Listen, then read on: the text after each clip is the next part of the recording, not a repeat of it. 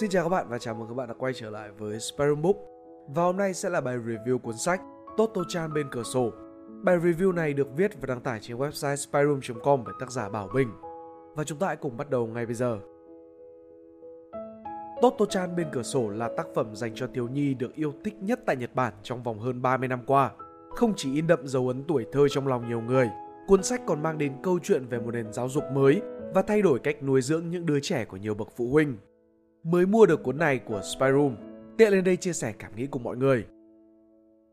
Toto-chan bên cửa sổ là cuốn tự truyện của tác giả Tetsuko Kuro Yanagi, một diễn viên, ngôi sao truyền hình người Nhật Bản.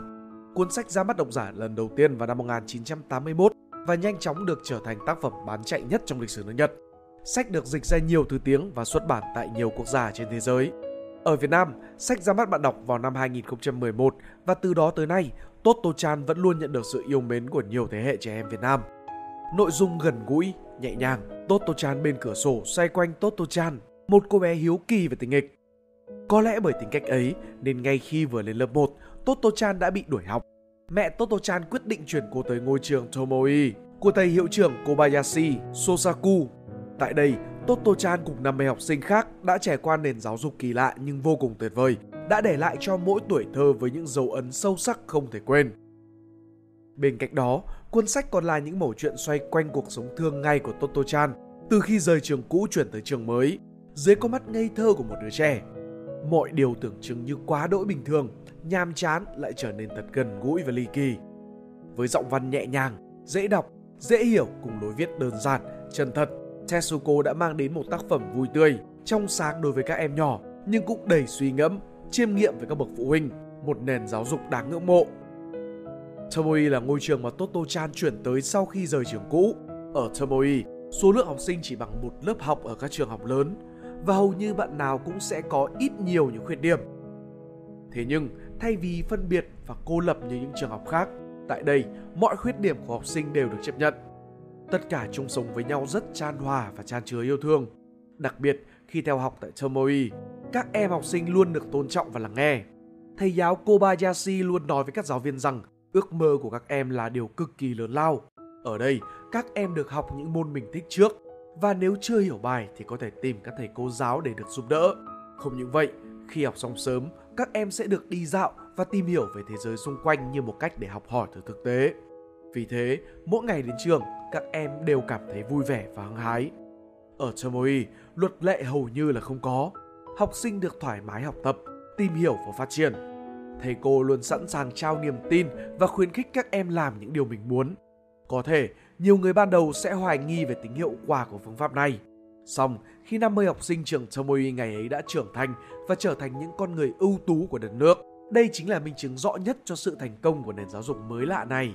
Đôi khi, khuôn mẫu sẽ khiến các em học sinh khó có thể thoải mái phát triển khả năng của bản thân và tự tin khám phá thế giới ở xung quanh. Việc thay đổi phương pháp giáo dục một cách đơn giản, tôn trọng và thấu hiểu sẽ giúp cho trẻ em dễ dàng tiếp cận mọi thứ. Đứa trẻ nào cũng cần được thấu hiểu và quan tâm. Nếu ở trường cũ, trong mắt cô giáo và các bạn, Toto Chan là một đứa trẻ hư bởi tính tò mò và hiếu động của bản thân, thì ở Tomoe, mọi người đều đón nhận và tin tưởng cô bé thầy hiệu trưởng Kobayashi đã ngồi lắng nghe những câu chuyện của Toto-chan đến cả 4 tiếng đồng hồ, một cách vô cùng chăm chú. Thầy luôn ủng hộ Toto-chan trong mọi việc. Điều này đã giúp cô bé tự tin vào bản thân và có cảm giác như là được thấu hiểu, tin tưởng. Cho đến tận khi trưởng thành, cô vẫn nhớ như in câu nói của thầy hiệu trưởng rằng Em biết không, em thật là một cô bé ngoan. Chính câu nói ấy của thầy đã giúp cho cô lớn lên mà không mặc cảm, tự ti vì cái mắc bé hư mà mọi người vẫn gán cho cô. Bên cạnh thầy hiệu trưởng, bố mẹ Toto-chan cũng đóng một vai trò quan trọng trong việc nuôi dưỡng cô bé lên người.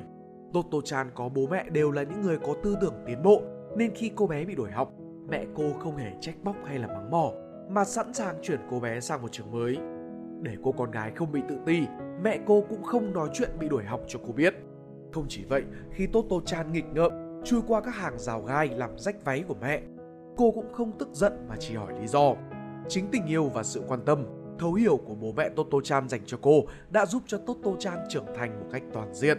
Vì vậy, dù là đứa trẻ nào, chúng cũng cần được thấu hiểu và quan tâm. Sự lắng nghe từ người lớn và những lời khen sẽ giúp chúng có được tín hiệu tích cực để tự tin vào chính bản thân và phát triển một cách toàn diện.